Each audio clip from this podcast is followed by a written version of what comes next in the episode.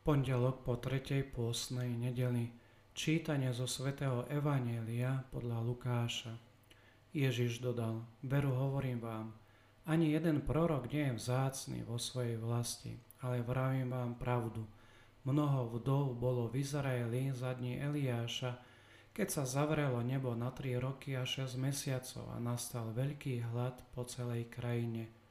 A ani k jednej z nich nebol poslaný Eliáš, iba k onej vdove do Sarepty v Sidone a mnoho malomocných bolo v Izraeli za proroka Elizea a ani jeden z nich nebol očistený, iba sírčan Náman. Keď to počuli, všetkých v synagóge zachvátil hnev.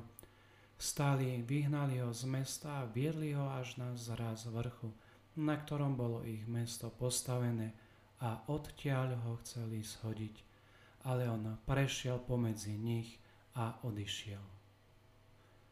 Dnes nám Ježiš v Evangeliu hovorí, že ani jeden prorok nie je prijatý alebo vzácný vo svojej vlasti. Toto príslovie Ježiš využíva, aby sa predstavil ako prorok. Prorok je niekto, kto hovorí v mene iného, kto nesie posolstvo niekoho iného. U Hebrejov boli proroci ľudia poslaní Bohom, aby ohlasovali či už slovami, či znameniami Božiu prítomnosť príchod Mesiáša, posolstvo spásy, pokoja a nádeji. Ježíš je však prorok par excellence, dlho očakávaný spasiteľ. V ňom sa naplnili všetky proroctva.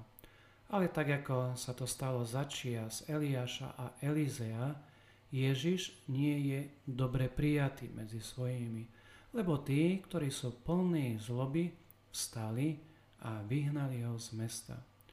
Každý z nás je vďaka krstu povolaný byť prorokom, preto mali by sme ohlasovať radosnú zväzť.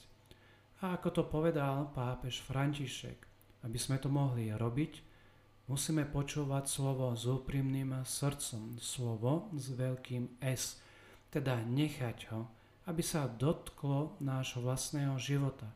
Nechať ho, aby nás naplnilo, povzbudilo, zmobilizovalo, pretože ak nebudeme venovať čas modlitbe s týmto slovom, potom naozaj budeme falošnými prorokmi, podvodníkmi alebo staneme sa šarlatánmi.